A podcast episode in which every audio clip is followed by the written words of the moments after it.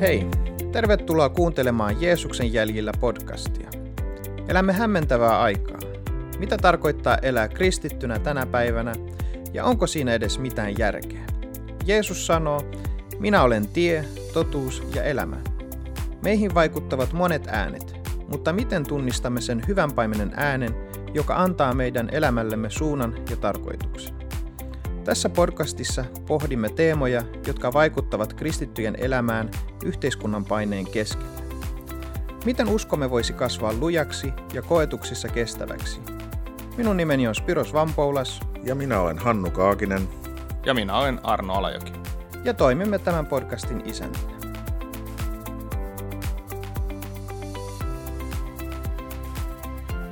Tervetuloa kuuntelemaan meidän viidettä podcastia ja Tänään meillä on kolmas jakso aiheesta kuuliaisuus ja lakihenkisyys. Olemme kiitollisia kaikesta palautteesta. Jos kuuntelet tätä ohjelmaa Apple Podcastin kautta, niin voit arvostella meidän podcasti antamalla tähtiluokituksen helposti. Lisäksi, jos koet tätä ohjelmaa hyväksi, niin voit jakaa sitä. Mutta palataan aiheeseen. Eli perusongelma ehkä mikä tuodaan esiin tänään on, että kun puhutaan kuuliaisuudesta ja lakihenkisyydestä ja laista, niin ihmiset yleensä jakaantuvat kahteen ääripäähän. Joko he ovat niin sanotusti lain alla ja yrittävät noudattaa lakia saadakseen Jumalan hyväksynnän ja pahimmassa tapauksessa ansaitakseen pelastuksen. Ja sitten meillä on toinen ääripää, joka, jossa ihmiset hylkäävät lain kokonaan ja toteavat, että laki on kumottu Jeesuksen kautta ja ehkä pahimmissa tapauksissa ajatellaan, että meillä on nyt jopa lupa tehdä syntiä. Hannu, mitä ajattelet näistä asioista? Niin, jos nyt mietitään, mietitään mitä raamatussa on, niin tota, mulle tuli mieleen tämmöinen, että, että oli olemassa ryhmä ihmisiä, joita kutsuttiin lainoppineiksi. Ja nämä lainoppineet, ne tunsi lain viimeistä piirtoa myöten Omasta mielestään he jopa noudatti lakia piirun tarkasti, mutta kuitenkin nämä ihmiset oli jatkuvasti törmäyskurssilla Jeesuksen kanssa. Mitä te ajattelette meni, meni niin kuin pieleen sitten heidän elämässään? Jos katsoo sitä, että mitä Raamattu näistä asioista jotenkin puhuu, mitä Jeesus puhuu näistä asioista, kun Jeesuksellahan on, on oma, oma suhteensa lain noudattamiseen, niin niin Jeesus puhuu vuorisaarnassa, eli Matteuksen evankeliumin viidennessä luvussa. Ja tässä kohtaa on, on itse asiassa jakeet 17-20, jos Jeesus puhuu itse asiassa tästä ää, lain, tai omasta suhteestaan itse asiassa lakiin. Ja, ja Jeesus sanoo näin, että ensinnäkin hän sanoo näin, että älkää luulko, että minä olen tullut lakia tai profeettoja kumoamaan. En minä ole tullut kumoamaan, vaan toteuttamaan. Eli Jeesus, Jeesus sanoo, että, että hän, hän ei niin kuin, jotenkin tässä Spiroskin sanoi sitä, sitä että, että jotenkin se, se että, että jotkut ihmiset ajattelevat, että niin kuin kaikki on niin, niin kuin kumottu, mitä vanhassa testamentissa on sanottu, ja että et jotenkin Jeesus toi jotain, jonkun uuden, uuden asian. Jeesus ei, ei millään tavalla sano näin, vaan Jeesus sanoo, että itse asiassa mä oon tullut täyttämään kaiken tämän. Ja Jeesus puhuu siitä, että, että Jeesus vahvistaa kirjoitukset. Ja kun Jeesus puhuu tällainen, niin Jeesus itse asiassa, ää, tota, no, laki ja profeetat, kaksi, kaksi termiä, mitä Jeesus käyttää tässä, nämä kaksi termiä viittaa ensinnäkin ää, tota, noin, Tooraan, eli ensimmäiseen viiteen Mooseksen kirjaan, mitkä löytyy vanhan testamentin alusta, ja sitten profeetat termi taas viittaa siihen oikeastaan koko loppu vanhaan testamenttiin. Eli se, mitä Jeesus sanoo, Jeesus vahvistaa täysin sen, mitä koko vanha testamentti sanoo ja sanoo, että se on hyvä. Mutta sitten Jeesus sanoo toisen asian, mikä on mielenkiintoista. Eli Jeesus sanoo, että minä olen tullut täyttämään sen. Ja tota, tämä on mun mielestä aika, aika mielenkiintoinen asia, asia myös, jota tässä tänään varmaan tullaan vähän, vähän käymään läpi. Mutta jos katsotaan näitä fariseuksia eli lainoppineita, niin Jeesus kritisoi näitä, näitä lainoppineita siitä, että he tunsi sen lain. Okei, Hannu sanoi sen, että, että ne tunsi, tunsi sen lain viimeistä piirtoa myöten, mutta sitten se noudattaminen olikin se toinen kysymys. Ja, ja tota, Jeesus sanoo tässä Matteuksen evankeliumin luvun viidennen luvun jakeessa 20, minä sanon teille, ellette te noudata Jumalan tahtoa paljon paremmin kuin lainopettajat ja fariseukset, te ette pääse taivasten valtakuntaan. Eli, eli Jeesus niin kuin sanoi, että hetkinen, että te, te kuvittelette noudattavanne tätä lakia viimeistä piirtoa myöten, mutta jotain on silti niin kuin pielessä. Ja sitten Jeesus sanoo myös tässä samassa niin kuin pätkässä puhuu tästä, että, että kun Jeesus sanoo siitä, että, että totisesti laista ei häviä yksikään kirjain, ei pieninkään piirto, ennen kuin taivas ja maa katoavat, ennen kuin kaikki on tapahtunut. Ja sitten sanoo myös näin, että sitä, joka jättää laista pois yhdenkin käskyn, vaikkapa kaikkein vähäisimmän ja siten opettaa, kutsutaan taivasten valtakunnassa vähäisimmäksi, mutta sitä, joka noudattaa lakia niin opettaa, kutsutaan taivasten valtakunnassa, su- valtakunnassa suureksi. No tässä on sitten varmaan se kysymys, että puhuuko Jeesus siitä, että meidän täytyy niin kuin orjallisesti tätä kautta yrittää jotenkin saavuttaa se meidän pelastus. No Spiros tästä jo vähän, vähän niin kuin puhukin. Hmm. Joo, se on mielenkiintoista, että miten me voidaan itse asiassa näiden Jeesuksen ja fariseuksen kohtaamisistakin oppia, oppia monta asiaa. Ja, ja tosiaan niin Jeesushan ei kritisoinut fariseusten lain tuntemista ja, ja noudattamista, vaan ongelma oli heidän oikea kuuliaisuuden asenteen puuttuminen. Eli heillä ei ollut semmoista kuuliaisuuden asennetta Jumalaa kohtaan, eli heiltä puuttu se kaikkein oleellisin. Niin joo, no jos mennään vähän, vähän tota noin, pikkasen tässä eteenpäin, niin, niin tota, Jeremian kirjasta löytyy mielenkiintoinen ää, kohta. Täällä on itse asiassa Jeremian kirja luku 31 ja, ja siellä jakeesta 31 eteenpäin siinä sanotaan näin, että tulee aika, sanoo Herra, jolloin minä teen uuden liiton Israelin kansan ja Juudan kansan kanssa. Ja sitten sanotaan näin, että tämä liitto ei ole samanlainen kuin se, jonka tein heidän isiensä kanssa silloin, kun tartuin heidän käteensä ja vein heidät pois Egyptin maasta. Sen liiton he rikkoivat, vaikka minä olin ottanut heidän omakseen, sanoo Herra. Ja sitten jae 33 sanoo näin, että minä panen opetukseni heidän sisimpäänsä ja kirjoitan sen heidän sydämeensä. Eli tässä niin kuin tavallaan se, mistä Hannukin sanoi, että, että ongelma ei ollut lain kirjaimen noudattaminen, vaan se, että ihmisen sydän ei muutu. Se on niin kuin ehkä se varmaan se suurin ongelma. Että et, et jotenkin me ajatellaan, että no, mä en tänään varastanut, mä noudatin lakia niin sanotusti, tai mä en tappanut ketään tänään, niin, niin mä oon noudattanut sitä lakia. Ää, ja se on niinku virhepäätelmä. Me ajatellaan, että, että kun me ei ole tehty jotain fyysistä tekoa, että me oltaisiin jotenkin niin kuin hyvällä mallilla. Mutta sitten meidän sydän saattaa olla synkkä ja musta kuin, kuin tota noin, ää, joku, no vaikka hiilipanko tai joku muu, mutta siis semmoinen sy- synkkä niin kuin jotenkin sillä että me, me ajatellaan, että ulkoisesti kaikki on hyvin, mutta meidän sisimmässä on oikeasti Joo. isoja ongelmia.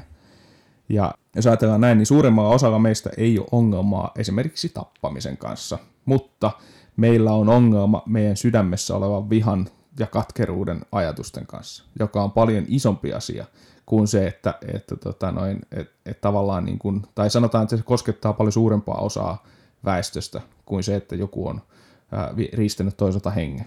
Ja sitten Jeesus sanoo näin, että että jos sulla on vihaa sun veljees vastaan, niin käy ensin sopimassa hänen kanssaan ja vasta sitten tuu Jumalan eteen tuomaan sun lahjas. No mitä sitten tarkoitetaan sille, että Jeesus vahvistaa lain? No joo, mitä mä nyt tästä ajattelisin, niin, niin, niin, niin kuin Arnokin mainitsi, niin Jeesushan itse sanoi, että en ole tullut kumoamaan lakia, vaan toteuttamaan sen. Eli kaikki se, mitä on kirjoitettu, se on edelleenkin totta, se on voimassa ja sillä kaikella on myös tarkoitus. Eli tämä Jumalan laki on annettu meille noudatettavaksi, mutta sen noudattaminen, se mikä on mun mielestä oleellista ymmärtää, että se ei ole missään määrin tie Jumalan luo.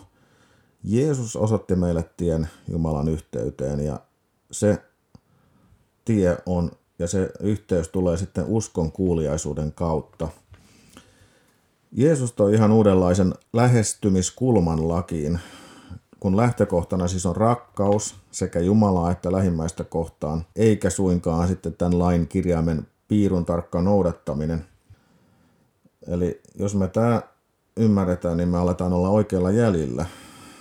Eli tämän lain noudattaminen on siten semmoista luonnollista hedelmää siitä, että me ollaan päästy Jumalan rakkaudesta osallisiksi. Ja nämä esimerkiksi lain siveelliset vaatimukset on kokonaisuudessaan voimassa. Jeesus ei tullut suinkaan niin kuin lakkauttamaan tätä Jumalan tahdon voimassaoloa, vaan päinvastoin hän tuli täyttämään sen. Eli hän tuli toteuttamaan Jumalan tahdon kokonaan vaikuttamalla opetuslapsissaan uuden elämän vanhurskauden. Ja tässä rakkaudessa käytetään kreikan kielestä nimeä, nimeä agape, joka on siis Jumalan valtakunnan tärkein lahja, niin siinä toteutuu tämän lain olennaisin käsky. Esimerkiksi Matteus 7.12 sanotaan, että aika, aika moni varmaan tämän tietää tämän raamatun että mikä, minkä tahdotte ihmisten tekevän teille, tehkää te myös samoin, samoin heille. Tämä on laki ja profeetat. Jeesuksen seuraaja täyttää lain uudella tavalla ja koko sydäminen rakkaus Jumalaan siis herättää tätä lähimmäisen rakkautta. No tässä, mitä ajatuksia mulla herää, niin on tosiaan roomalaiskirjeessä luku 3 ja 22, jossa puhutaan, että tämä Jumalan vanhurskaus tulee uskosta Jeesukseen Kristukseen ja sen saavat omakseen kaikki, jotka uskovat. Eli mitä me saadaan omaksi, niin se on Jumalan vanhurskaus. Ja miten me saadaan se omaksi, niin se on uskomalla Jeesuksen Kristukseen.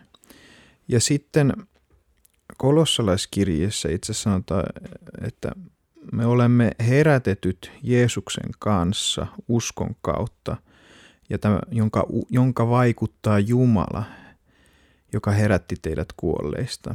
Eli tavallaan tämä usko synnyttää Jumala, Jumala vaikuttaa meissä uskon. Ja tota, jos mietitään nyt sitten tätä jännitettä lain ja kuuliaisuuden suhteen ja, ja sy- synnin suhteen, niin, niin tavallaan se usko on jotain, mikä me saadaan lahjaksi. Usko, pelastava usko ei tarkoita sitä, että minä en tee syntiä – jolloin lakihenkisyys voidaan sanottaa näin, että, että se, se kumotaan tässä. Vaan pelastava usko tarkoittaa sitä, että minä taistelen kaikkea sellaista vastaan, joka uhkaa tulla minun ja Jeesuksen välille. Jeesus on minun aarre, se on se kaikkein tärkein asia minun elämässäni ja kaikki muu, mikä tahtoo tulla siihen tielle – niin minä taistelen sitä vastaan. Ja Jeesuksessa Kristuksessa, joka herättää meidät kuolleista. Ja jos joku luulee, että, että minulla on lupa tehdä syntiä, niin, niin sitten todennäköisesti sekin kaatuu tähän näiden raamatun jakeiden edessä. Nimittäin elävän uskon merkki on just se, että Jeesus on se kaikkein tärkein asia minun elämässäni ja haluan päästä eroon kaikesta, mikä uhkaa tulla siihen väliin. Ja ehkä sitten jos mietitään kuuliaisuutta, niin miksi minä haluan olla kuuliaisuus ja miksi mä haluan e- elää mahdollisimman synnitöntä elämää on se, että synti tulee minun ja Jeesuksen väliin ja se uhkaa sitä suhdetta. Ja jos Jeesus on minun elämäni aarre, jos hän on se, se helmi, jonka mä oon löytänyt ja mä oon iloinnut, niin mä en halua olla minkään sellaisen, mä en halua, että siihen väliin tulee mitään. Nimittäin Jeesus on meidän vanhurskaus. Jeesus täyttää lain. Hän todistaa olevansa vanhurskaus. Ja kun hän tekee näin, niin me saamme hänen uskoen hänen vanhurskautensa. Ja me tarvitsemme Jeesuksen vanhurskauden, koska meille vanhurskauden tavoittaminen on mahdotonta, kun tuli aikaisemmin esiin. Ja sittenhän se tulee myös siinä roomalaiskirjassa seuraavassa jälkeen, sillä kaikki ovat tehneet syntiä ja ovat vailla Jumalan kirkkautta. Niin, tämmöisiä ajatuksia mulle tulee nyt. Joo, Toi, todella mielenkiintoisia ajatuksia ja, ja oikein herää semmoinen niin halu vielä päästä pureutumaan syvemmälle, syvemmälle näihin ja pohdiskella, pohdiskella noita, mitä, mitä juuri mainitsit. Arjen, sulla oli jotain vielä – vielä ajatuksia tähän? Mä mietin tätä, tätä koko niin kuin lain ja kuuliaisuuden välistä kitkaa ja, ja tota, siis oikeasti se on ongelma meidän, meidän tavallaan, tiety, tietynlainen ongelma meidän niin kuin tämmöisessä kristillisessä piireissä, jos voin sanoa mm. näin, tai, tai seurakuntaelämässä. Niin, jos mä tuohon teen kommentin, mä mietin tässä, mitä mä äsken sanoin, että, että tavallaan se mun mielestä sekä laki, lakihenkisellä ihmisillä että semmoinen, joka ajattelee, että minulla on lupa tehdä syntiä, niin mä sanoisin tässä näin, että lakihenkinen ihminen monesti haluaa noudattaa lakia, jotta hänen ei tarvitse luopua synnistä, ja samaten sitten semmoinen, joka ajattelee, että – meillä on lupa tehdä synti. Eli molemmissa tapauksissa meillä on jotain muu, mikä on tärkeämpi kuin Jeesus. Ja se on mun mielestä se jännite, mikä tulee kristityn elämässä. Että, mutta tämä on tämä heitto tämä. No joo, siis mun mielestä tosi, to, tosi tärkeä, tärkeä pointti, koska tämä niinku tavallaan kuvastaa sitä, mitä mä, mä itse ajattelen, että et, et mikä on niinku ongelma, että et tavallaan niinku, meillä on ehkä se ongelma, että et me ei välttämättä halutakaan muuttua. Mm. Ja, ja jos niin kuin Jeesus puhuu siitä, Jeesus puhuu sydämen muutoksesta. Ei siitä, että sä nyt niin kuin pilkun tarkasti noudatat jotain tietyllä tavalla, vaan, vaan Jeesus ajat, puhuu siitä, että meidän sydämen täytyy muuttua. Siitä, missä Jeremian kirjassa tuossa mä mainitsinkin sen, että, että tavallaan se, se sydämen muutos, uuden sydämen saaminen. Ja mä ajattelen näin, että, että jossain toisessa kohtaa, nyt mä en muista, muista viitettä, mutta, mutta puhutaan siitä, että tavallaan niin kuin, niin kuin meidän täytyy kuolettaa meidän, meidän niin kuin vanha minä niin sanotusti joka päivä. Että se ei ole semmoinen, että okei, me ollaan pelastettu ja me ollaan vanhuskautettu ja sitä meiltä ei oteta pois. Se on, se on Jeesuksen niin kuin, ää, tota, ansaitsema asia meidän hyväksemme. Mutta sitten se, että sä voisit elää siinä totuudessa, niin te, jokainen päivä pitäisi aloittaa sillä, että herra, että mä antaudun sulle uudelleen joka päivä. Ja, ja itsekin mä tiedän, että ei se aina niin helppoa arjen kiireiden kesken jotenkin muistaa se, että pitäisi niin kuin asettautua siihen elämään. Jeesuksen vuorisaarnaa, jos tutkii, ja se, se on mä niin kuin suosittelen, että jos, jos et ole sitä koskaan tutkinut, niin mä suosittelen sitä, että, että käytä aikaa siihen niin kuin sen ääressä olemiseen, koska siihen kiteytyy aika pitkälle Jeesuksen niin kuin opetukset valtakunnan mukaisesta elämästä. Ja Jeesus puhuu siitä, että, että miten se valta, Jumalan valtakunnan mukainen elämä voisi oikeasti olla tuomassa muutosta. Koska tässähän on se, niin kuin se ongelma, että me ajatellaan, että, että muutos jotenkin, että, että me kaivataan jotain uutta, mutta sitten me ei olla valmiita siihen niin kuin sydämen muutokseen. Ja Jeesus puhuu tästä. Jeesus itse asiassa, kun puhuttiin tästä laista ja siitä, että no, Jeesus ei tullut kumoamaan. Jeesus itse asiassa jyrkentää lain vaatimuksia, mikä on aika mielenkiintoinen niin kuin ajatus jos katsoo niin kuin vaikka tätä vuorisaarnan kohtaa, kun Jeesus sanoo, sanoo sen, että, että te, vaikkapa nyt ää, ja vi, luku 5 ja, ja jae 21, että teille on opetettu tämä isille annettu käsky, älä tapa, se joka tappaa on annat, ansainnut oikeuden tuomion. Eli tässä on lain noudattaminen. Älä tapa, siinä se on. Mutta Jeesus sanoo, että mutta minä sanon teille, jokainen, joka on vihoissaan veljelle, on ansainnut oikeuden tuomion. Eli Jeesus sanoo, että se sun fyysinen teko ei ole vielä mitään. Hmm. Paljon suurempi synti on se, mitä sä, sä niin kuin sun sydämessä ajattelet. Ja sitten taas vaikka tämä toinen kohta, näin, että ää, jakesta 38, että teille on opetettu silmä silmästä, hammas hampaasta. Okei, että tässä on lainkirjaan, mutta jos te haluatte, että asiat muuttuu, Jeesus sanoi, mutta minä sanon teille, älkää tehkö pahalle vastarintaa, jos joku lyö sinua oikealle poskelle, käännä hänelle vasenkin. Jos joku yrittää oikeutta käymällä viedä sinulta paidan, anna hänelle viittasikin. Jos joku vaatii sinut mukaansa virstan matkalle, kulje hänen kanssaan kaksi. Anna sille, joka sinulta pyytää, äläkä käännä selkääsi sille, joka haluaa lainata sinulta. Ja vielä jatkaa, että teille on opetettu rakasta lähimmäistäsi ja vihaa vihamiestäsi. Mutta minä sanon teille, rakastakaa vihamiehienne ja rukoilkaa vainojenne puolesta. Niin se, mitä Jeesus tässä puhuu, niin Jeesus puhuu ihan uudenlaisesta tavasta elää tässä yhteiskunnassa. Ei siitä, että me pyritään niin kuin menee sieltä, mistä se aita on mahdollisimman matala, vaan siitä, joka oikeastaan korjaa sen rikkoontuneen aidan. Et Jeesus sanoi, että käykää korjaamassa se aita. Käykää, älkää menkö vaan sieltä sen aidan ylitte ja ajatelko, että, että asiat on hyvin. Hmm. Vaan Jeesus puhuu siitä, että meidän täytyy saada muutosta aikaa. Ja siihen mä, mä uskon, että jokainen Jeesuksen seuraaja on kutsuttu siihen, että me tuodaan muutosta tähän meidän, meidän elämään. Ja Jeesus vuorisaannassa Jeesus julistaa tämmöisen, voisiko sanoa tämmöisen uuden messiaanisen lain, ja Jumalan valtakunnan lain, mutta siis Jeesukselle tämä Jumalan valtakunta ja Jumalan valtakunnan laki, niin se on käytännössä katsoen tämmöinen ylösalaisen oleva valtakunta. Jotkut käyttää tämmöistä termiä. Okay. Eli, eli semmoinen niin kuin ajatus, että, että se jotenkin niin kuin, se, mitä me ajatellaan, että on normaalia, niin Jeesus sanoo, että itse asiassa, tai sanotaan, että se, mitä me ajatellaan, että olisi epänormaali, niin Jeesus sanoo, että se on se meidän normikäytäntö. Se, että me mennään niin kuin, sopii meidän riidat veljemme kanssa tai, tai jonkun kanssa, jonka kanssa meillä on riitaa ja, ja niin poispäin, että se on niin kuin normaali, eikä se, että me vaan annetaan niin kuin asioiden olla jotenkin. Että Jeesus puhuu tästä. Ja Jeesus niin kuin puhuu siitä, ää, siitä, niin kuin, siitä meidän sydäm, sydämen uudeksi luomisesta ja siitä tarpeesta.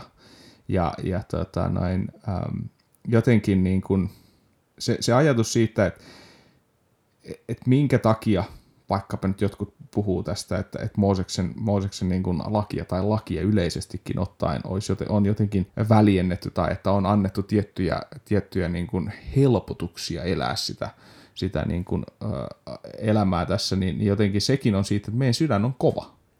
Meidän sydän tarvii oikeasti muuttua. Ja, ja meidän sydämen, sydämet, niiden täytyy muuttua uudeksi. Nyt täytyy, että ne on luotu uudeksi. Ja että me voitaisiin elää niin kuin aluksi on tarkoitettu ennen, ennen syntiin lankemusta, että, että jotenkin meidän täytyy niin kuin tässä todellisuudessa elää. Ja, ja jotenkin se, että, että meidän pitäisi antautua Jumalalle oikeasti täydestä sydämestä. Ja niin kuin se Spiros sanoi, että niin se pelkkä lain noudattaminen jotenkin, niin se, se tavallaan niin kuin ei riitä, koska me, meidän niin kuin sydämen pitää muuttua. Mä nyt toistan tätä asiaa, Kyllä, mutta mä pidän sitä tosi tärkeänä, että se sydän pitää muuttua.